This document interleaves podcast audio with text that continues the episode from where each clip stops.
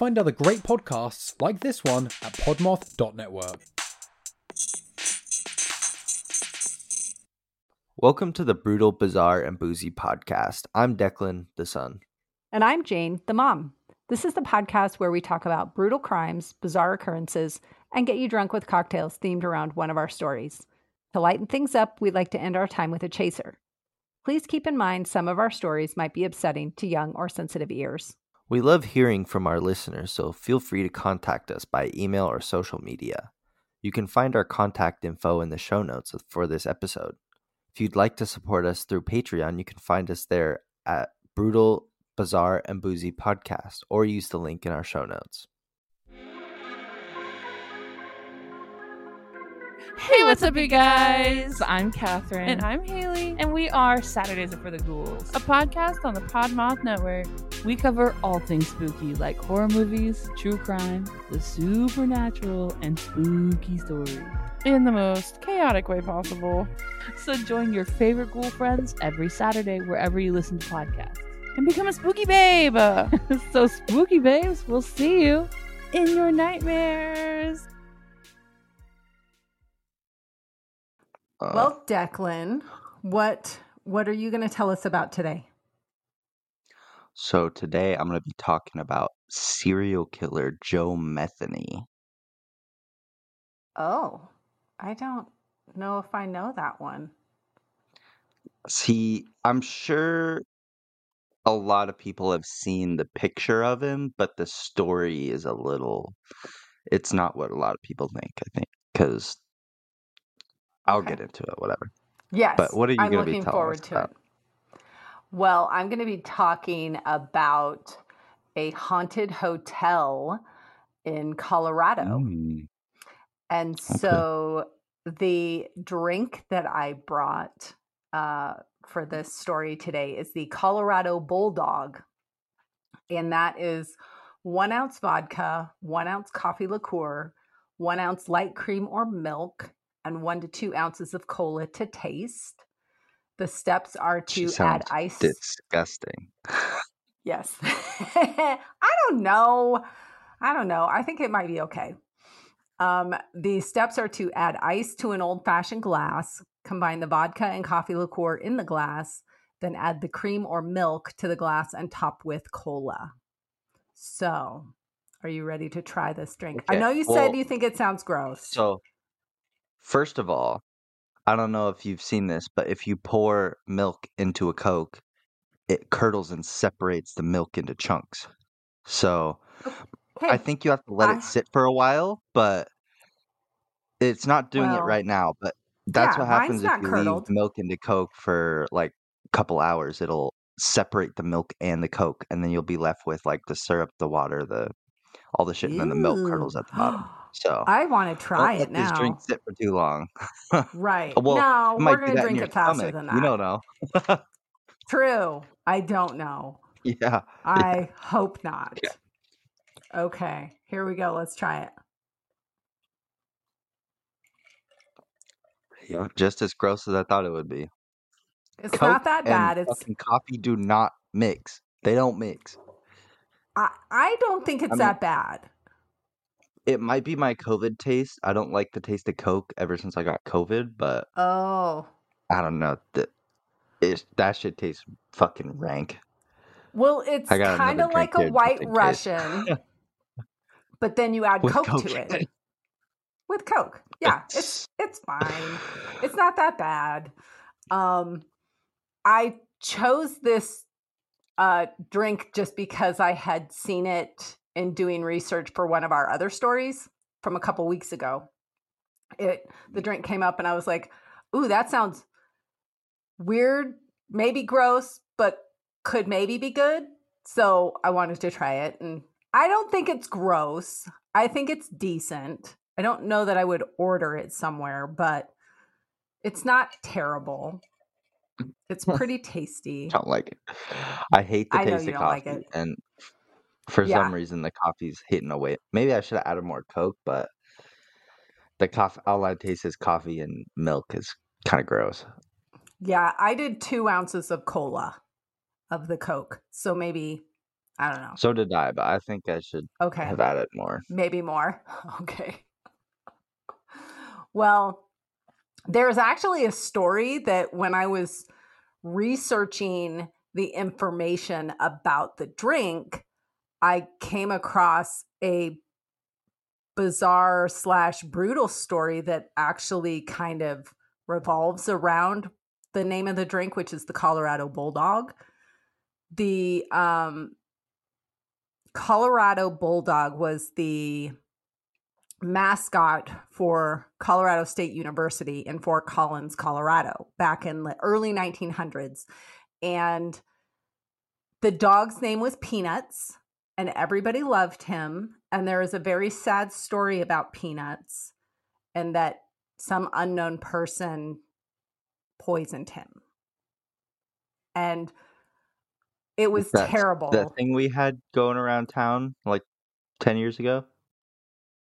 Where people. Um, I remember you specifically animals. telling me, like down in Klamath, they were throwing like dogs like poison food or something oh. through the oh. fence. Yeah, I think that's happened in a lot of different places. But this one, because it was the school mascot, they think that like a rival school might have done it. That's and fucked up. I understand like spray painting and tagging the school or something, but you don't got to kill the mascot. Right. That's no. Oh Jesus. And this mascot, like he like did cool stuff and participated in like some of the different it was a bulldog. It was a little um like an English bulldog, I think. Mm-hmm. It was it was really poison in a bulldog. I'm just kidding. no, just kidding. We're not poisoning any dogs. Just kidding. He's joking. Deklan would never do that.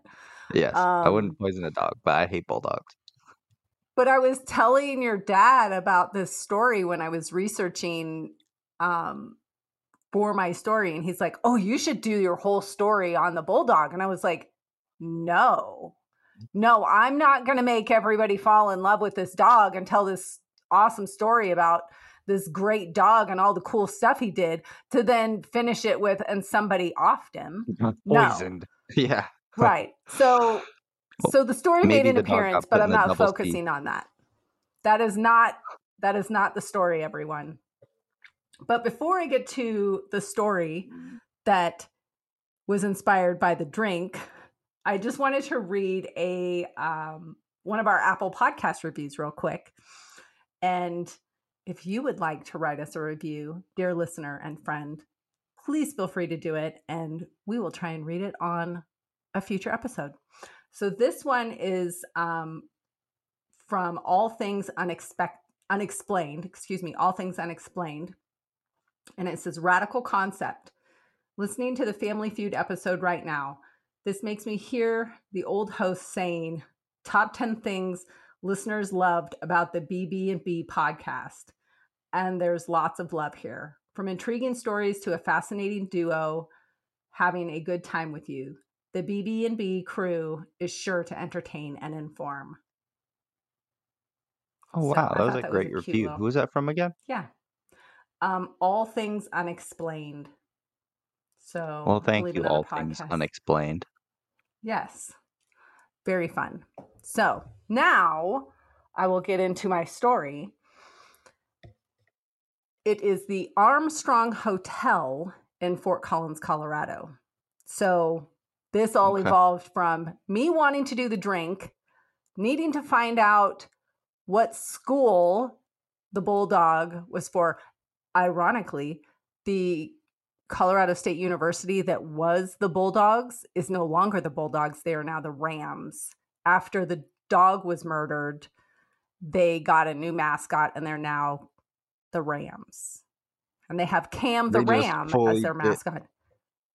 Yeah.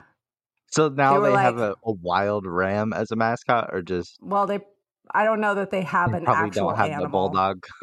okay. Right. So yeah. the university is in Fort Collins, Colorado. And so I was looking up haunted places and interesting things. And there is a haunted hotel in Fort Collins, and that is the Armstrong Hotel.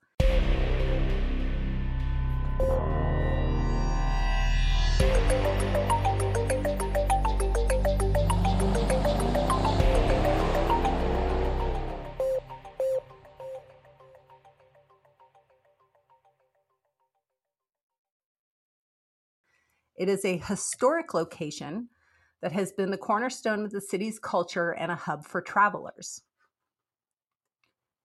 It was first opened in 1923 by Charles and Carolyn Mance, who named the hotel after Carolyn's late father, Andrew Armstrong. Her father's house had actually been at the same site of the hotel, so they just built the hotel on the same plot of land. When it first opened, it was the tallest building in town and it quickly became a focal point for the social scene. It had two beautiful dining halls, 41 guest rooms, and a variety of retail stores.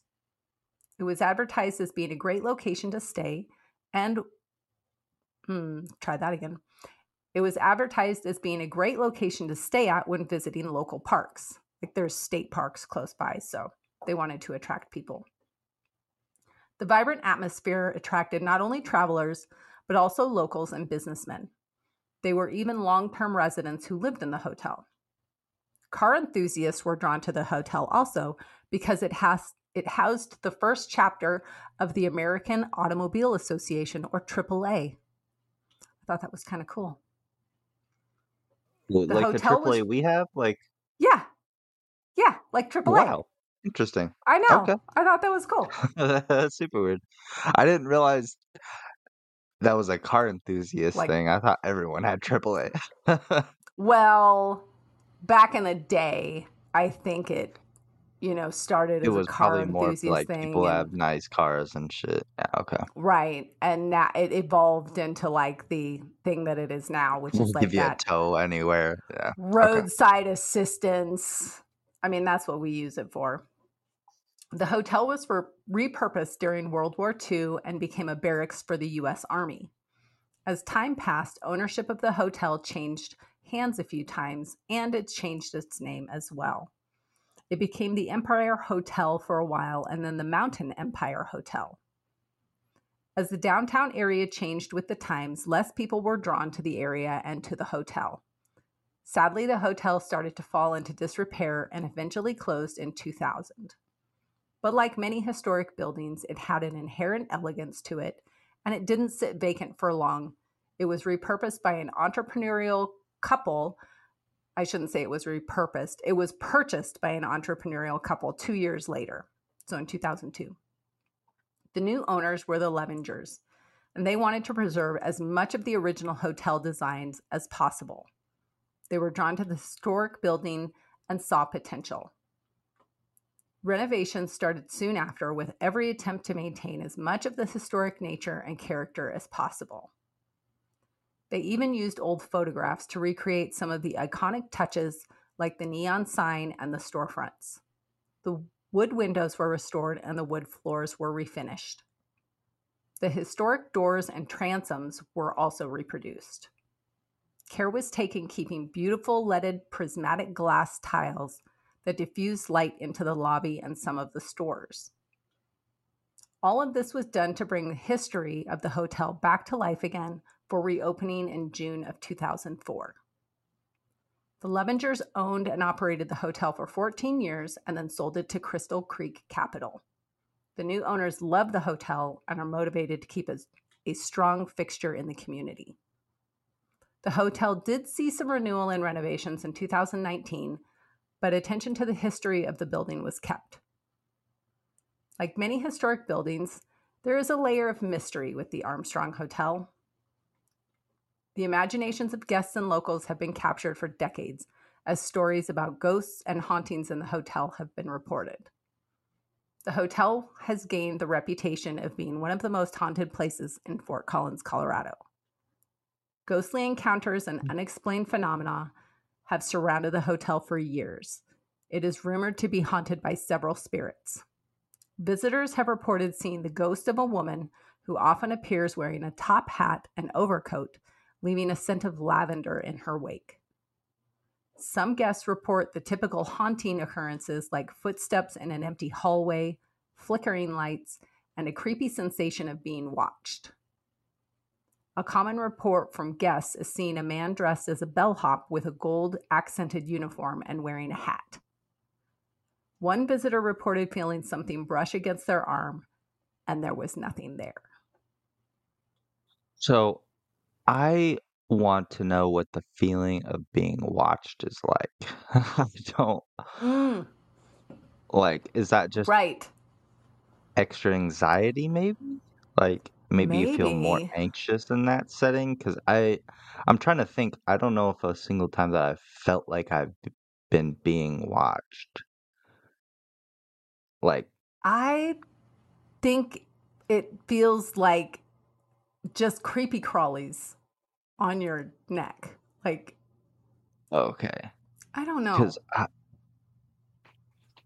yeah I don't know that that's always been a weird thing in my mind. It's like what what really is the feeling of being watched? Because I personally I can't think of a time that I felt like I was being watched, but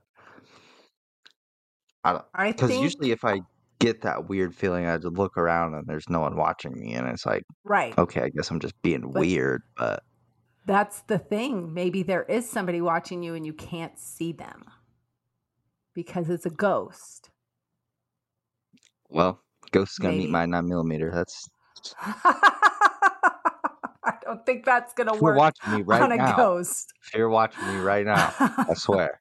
I'm I pretty sure that's not going to nine work on a ghost. to handle ghosts and people. Oh goodness.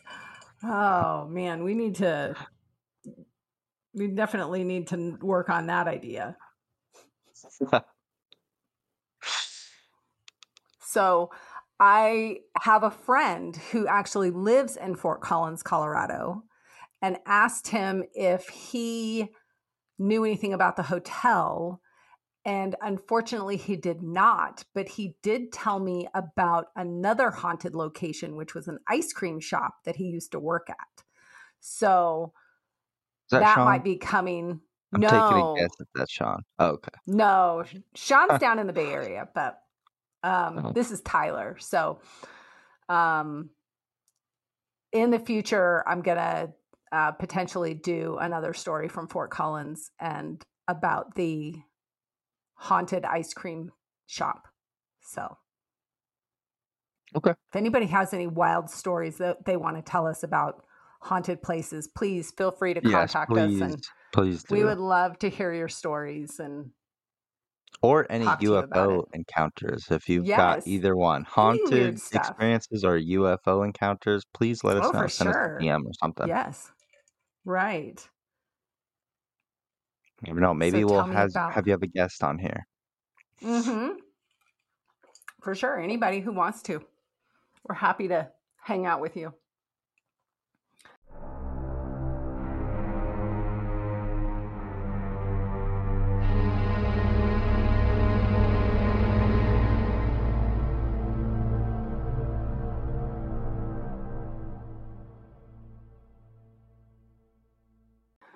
So tell me about your story, Deklan. The serial killer.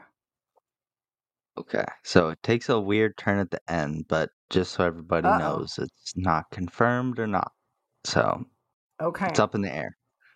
So Okay. Joe Metheny. Joseph Metheny was born on March 2nd, 1955, in Baltimore, Maryland, to parents Audra and Jean Metheny.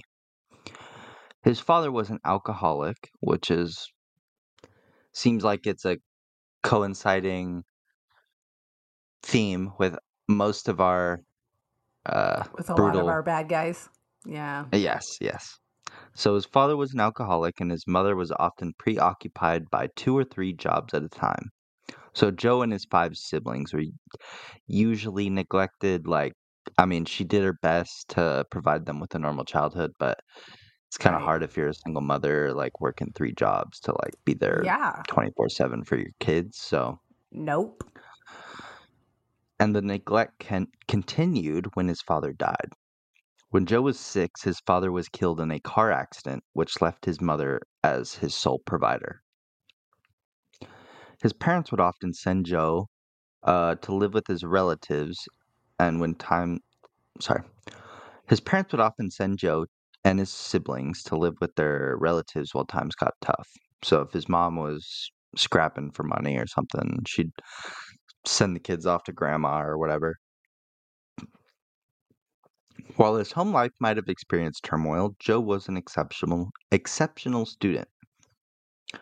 when Joe turned 18, he joined the army, which is I feel like if you're a impoverished kid, that's that's one of your number one ways to get out of that is joining the military because you get a bunch of benefits yeah. and stuff like yeah. that. Steady paycheck. He primarily served yeah, exactly. He primarily served in Germany. Well, I don't apparently they get paid like shit money if you enlist. Like if you're an officer, well, you get a lot more money. But if you oh, enlist, for sure, then, for sure. But you yeah. walk in and they go, "Yes, you can. You can work here, and we're going to give you a paycheck." I mean, they're going to do. True. You know, it's not anybody, the easiest. Like as long as you pass yeah. the test, like pretty much. You know. Yeah, because I, mean, I, have hard. a buddy in uh, military, and he said that the pay is less than what I get, and I work very cheap. No way. Are you yeah. for real? Yeah, Holy when he cow. when he first enlisted, he was getting like like chump change. It was kind of rough. Wow. So, uh, when Joe turned 18, he joined the army and primarily served in Germany and claimed that he served in Vietnam. However, Vietnam War was ended by this point.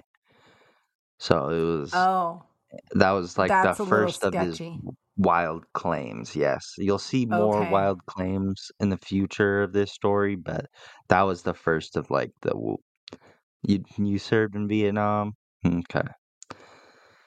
So, All right. uh, while he was serving in the military, he did become addicted to heroin at this time. So, this would begin Okay. his descent into madness, I guess you could call it. He served about three years before uh, leaving and becoming homeless.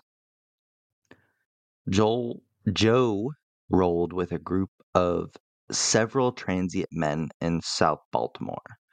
And I'd like to say I don't know the correct term or the PC term for homeless anymore, so I'm gonna go with Right. transient. But Okay. he lived with It'll a group of transient men in. South Baltimore. Yeah, exactly. Uh, he spent a lot of his time at bars, and he spent all his money on drugs. So typical transient activity, I guess. Uh, in the Mhm. early 90s, he got a job at a, a pallet factory in Baltimore driving forklifts. So he got a job, and uh, the job also provided him with a small trailer on the property. So he had the keys to the gate to get into the factory, and he lived on the property. So he I had like basically the whole property to himself. Yeah, yeah. I know who you're talking about now. Okay. His coworkers described him as polite and intelligent. However, what they didn't know about Joe is that he had killed 39 year old Kathy Ann Magaziner and buried her body on the premises of the factory that he worked at. Because he had the keys, and it, it was a big factory along a, a line of woods behind it.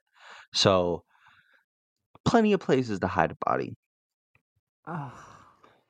Only a year later, Joe found himself in a murder trial for killing Randall Brewer and Randy Piker with an axe at a homeless tent city campsite underneath Baltimore's Hanover Street Bridge. Ooh. So Okay.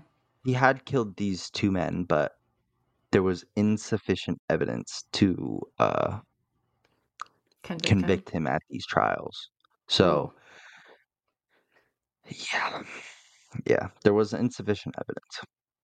A little over a year after his trial, Joe had struck again, and this time killing Lynn Spicer by stabbing her multiple times with a knife.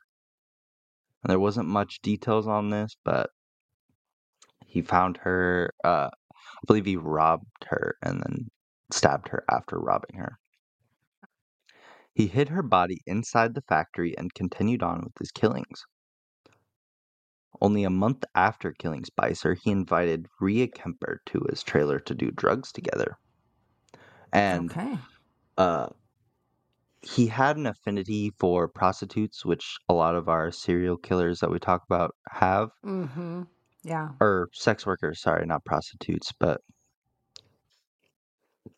so after they got high, Joe tried to force himself on Kemper. However, she reject, rejected his advances and ran out of the trailer. Joe followed her, and when he caught up with her, he attacked her and drug her back to the trailer, where he tried to assault her and kill her. She claimed that Joe said, I'm going to kill you and bury you in the woods with the other girls. Oh. However, she managed to get out from under him and free uh, free herself through the window. She contacted job. police nearby and was saved from being another victim. Since Kemper had gotten away, Joe became nervous of the law and it, uh, he tried to contact a friend for a favor.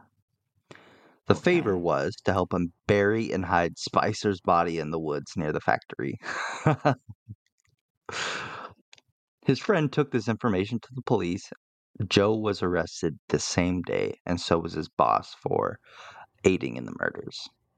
They were at a Oh, the Christmas party together. Yep. They were at a Christmas party together, and when they were leaving, they were both got arrested at the exact same time. yes. wow. The boss was helping him, huh? I don't think the boss was really helping him. I, I think Oh. like inadvertently helping him try and cover up the murders like Oh. Okay. yeah because the boss never got charged but oh, he was arrested so Okay. joe participated with the police and led them to several shallow graves one of which was magaziner who was just bones at this point because she had been murdered two years prior to the arrest so she had fully decomposed and she was just bones at this point Yeah. police were able to uh, to match her dental records with the remains, so they knew that it was Magaziner because of her dental Gotcha. records. Okay. While only two bodies had been discovered, Joe confessed to a total of ten murders. Wow. Yes. I'm assuming two of which were the the transient men Oh, that he yeah, killed earlier. he hatcheted. So, in total, four that they knew about and six that they Okay. didn't know about. His first trial was related to the Kemper's case, which he was given a, a sentence of 50 years for kidnapping and attempted sexual assault. He was acquitted Wow. of attempting to murder Hurley. So, all Oh, he got was the attempted assault and the uh, and that got him uh, 50 years. Wow. Mhm.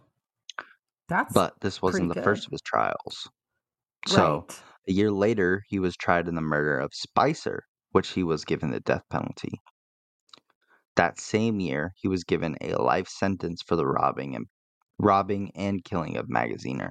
So he got two Okay. sentences for Magaziner. Okay. During his long string of trials, Joe had claimed that he would butcher his victims and sell them at a meat stand he ran along with pork and roast beef. And he labeled the victim's meat as special meat.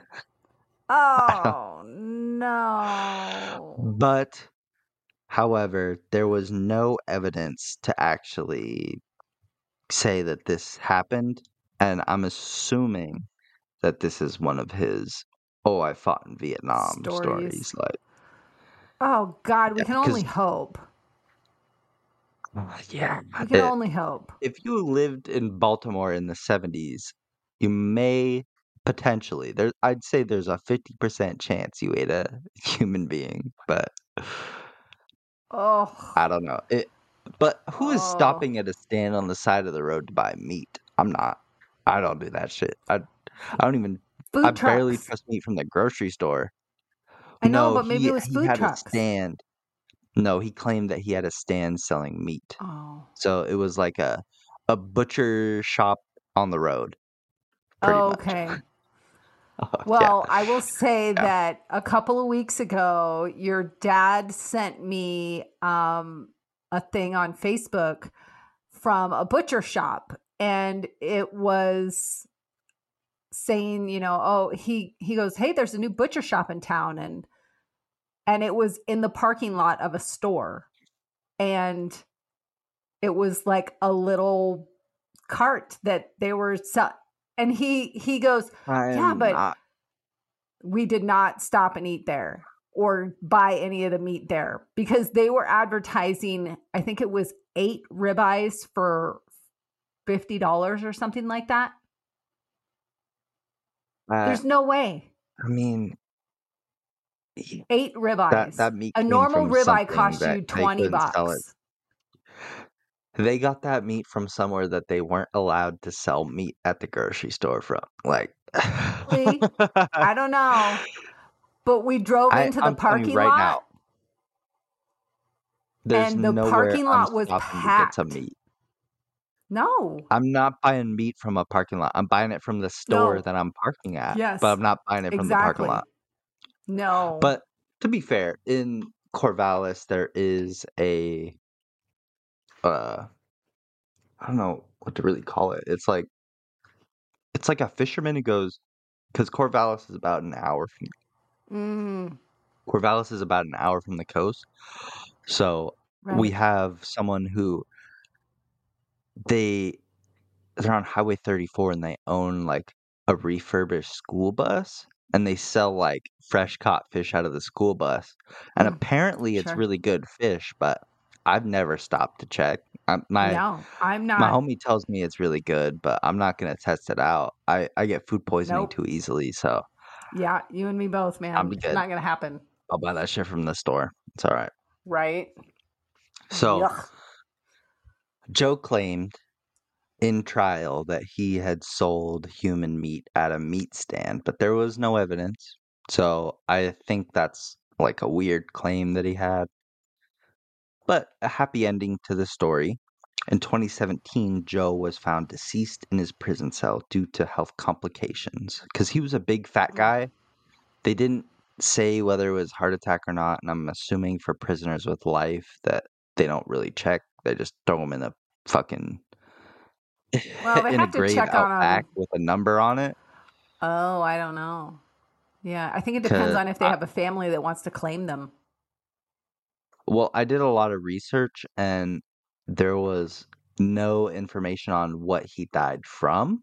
It just said that mm. in 2017 he died in his prison cell and that it was most likely due to health complications because he was an he was uh, critically obese. He was a big fat okay. guy. If you look up pictures of him, you'll see the if you look up Joe Metheny, there's a very famous picture of him wearing like a bowling shirt, like a button up silky shirt thing. And he's a huge man. He was six one and like oh, looking at his yeah. picture, probably six one and yeah. three hundred pounds, but not muscle. Oh, like easy. I would say maybe so a, closer to four. He was a big fat man. But yeah. Yeah, he died in his prison cell due to health complications. So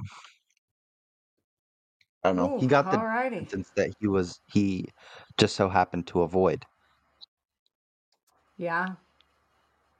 Wow. Because he was given he was given a death penalty, but in 2000 he had it revoked, or not revoked, but uh, okay.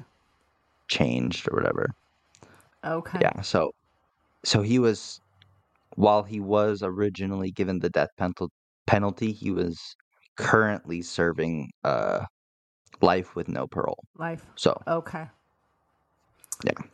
Wow. And he claimed to have murdered ten people, but but they only got him on four claims, so it's hard to. Uh, well, they originally only got him on two. They couldn't try him because of a uh, oh double right. No, what's double that? jeopardy on the Double jeopardy, yeah, because he was men? already acquitted of the transient men, so okay. they couldn't really try him on that. But he did claim them as some of his murders when he did confess, because he did confess to the police. But I wonder about these killers that confess to these murders. That you know, I mean, they know for sure that he had bodies in his woods and they know for sure that he was linked to two of those women. Why is i don't understand why they confess to so many. And they're like well okay you got me on these two but i'm going to tell you that i did more. I just don't get that. Well, i mean i i know it goes into the whole like psychosis of them being serial killers to begin with and they often want to have the praise of that they had, you know, high numbers and all of that, but I'm not admitting to shit ever.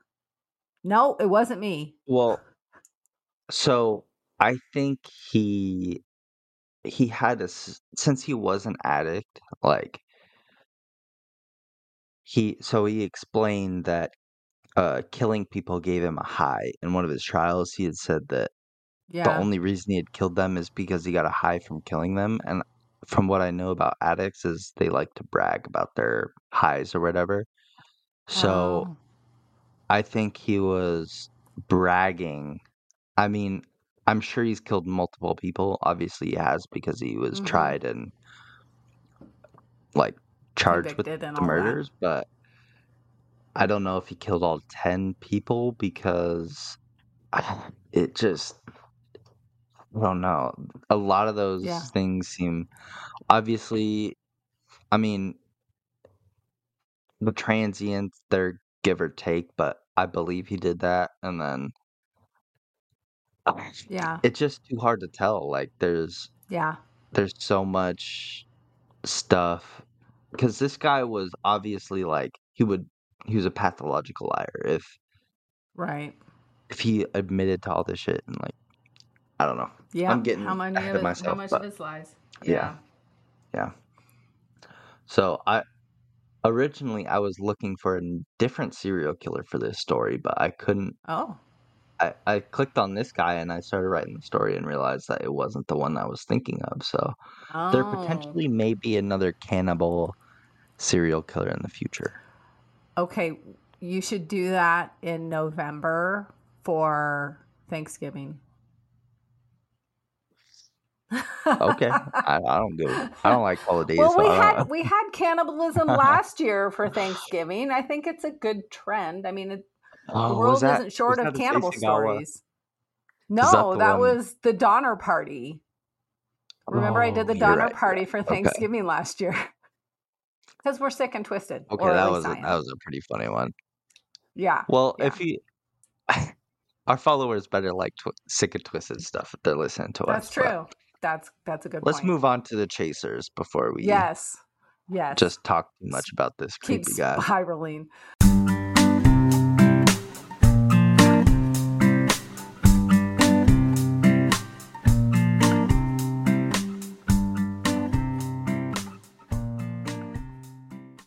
All right. Do you have a chaser for what us today? Oh, my I'm going first. Go okay. First. Yep. My chaser is the Degenerates show on Netflix. Uh, it's it's like a compilation of stand-up comedians and they do like 20 30 minute shows. Oh, is it like a like a season and they have a comedian for each episode, like one yeah. comedian? Yeah. Yeah, okay and uh specifically the one um i haven't I seen Mark all of Normand them was... and oh, okay. i haven't seen mark normand yet. We've watched about six or seven of them.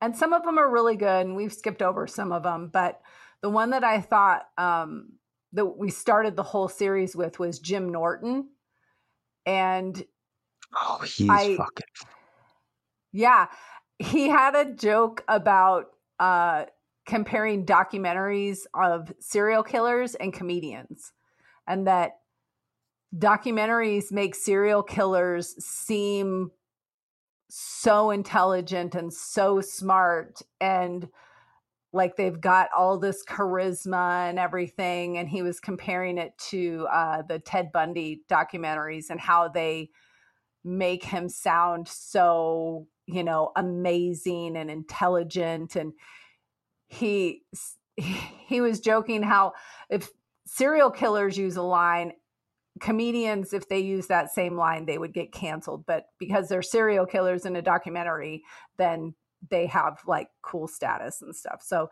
it was just really mm. funny. It was a good show. And I just liked the whole tie in with the serial killers and documentaries. And I thought it would be a fun chaser to mention for our show. So I highly recommend it. Go watch it. The Degenerates on Netflix. What's so your my chaser? chaser is a multi-part watching. So Oh. it yes, so Netflix recently came out with uh, a series of short story mo- I don't even know if you can call it a movie because they're they're about 17 minutes long, but Hmm. Netflix just came out with them. They're based on stories written by Ronald Dahl. I don't know who that author is, but they Netflix made like a four part I wouldn't say four part because they're listed under different things, but they'd take short stories written by uh Ronald Dahl and then they'd make them into 17 minute stories. Like What's the show called? Well, it's not a show, that's the thing. They're each Oh. listed under movies, but they're only 17 minute movies based on each story. And so like they're they're filmed in I want to say Anderson West style, like where it's full frame, like not moving the camera a lot. I I don't know how to Hmm. describe it really, but they're super interesting. There's uh one that I watched called The Rat Catcher and I kept seeing them on all like when you when you go to the new part of Netflix, like where they have the new editions or whatever, it's they Mhm. have each single one listed under there in like the top ten. Oh. And so I started watching one of them called The Rat Catcher, and it was pretty interesting. And it's like a it, it's filmed really really well, but it's a super short a movie, I guess you could call it. So it's pretty interesting to watch. Okay. Yeah. Well, thanks because for the each story is recommendation. We'll completely different, but they're filmed really well, and there's multiple of them. I think. Let me see. The there's the rat catcher, the poison, uh, the swan, and there's one other one if I remember right. But I believe there's four of them. I would. I watched the first one; it was really good. So the other four are probably good if I remember right. They're filmed super weird though, so I'd recommend taking a little bit of edibles if you're in a legal state. But Interesting. Okay. if you're not in a legal state, then take them anyways. Just find a plug. But Then we're sorry. we're sorry you don't live, live in a legal state. all right, well that that should just about wrap this. I believe so. Long chaser in that section, like ten No minute chaser, but that's all right. Nothing wrong with that. It's our show. We do what we want. That's the that's right. It's the feel good part because we yes. brought you down with stories about serial killers who sell human meat on the roadside. hey, he was never confirmed nor denied it. That's so true. Allegedly You never know. sold. I don't Although, know. can you say allegedly if he admitted to it? Maybe it's like I don't know how you would determine how you would state that, but either way, I think if that guy admitted that he was in the Vietnam War when he wasn't, then yeah, that's he's true. probably fucking some shit. Yeah. I don't know. All right. Well, All right. nice chatting well, with you, guys. thanks for listening, everybody. Yeah. Thanks, Yes, it was everybody. nice chatting with you too. Love you. And thank you to that great Apple review. That was a really good one. Yeah, that was awesome. Yes. Or was it Apple or was it Spotify? It was Apple. Okay. All right. Love you, mom. Love you. Hey, friends. Thank you for supporting our podcast. Please share our show with your brutal and bizarre friends. Give us a boozy follow on your favorite podcast platform. If you're feeling extra generous, we'd appreciate a five star rating or review as well. But maybe do that sober so all the letters are in the right place. You can find all our contact information in the show notes. We love hearing from you, and if you're interested in helping us stock the bar for our future boozy episodes, you can find our Patreon link in the show notes as well.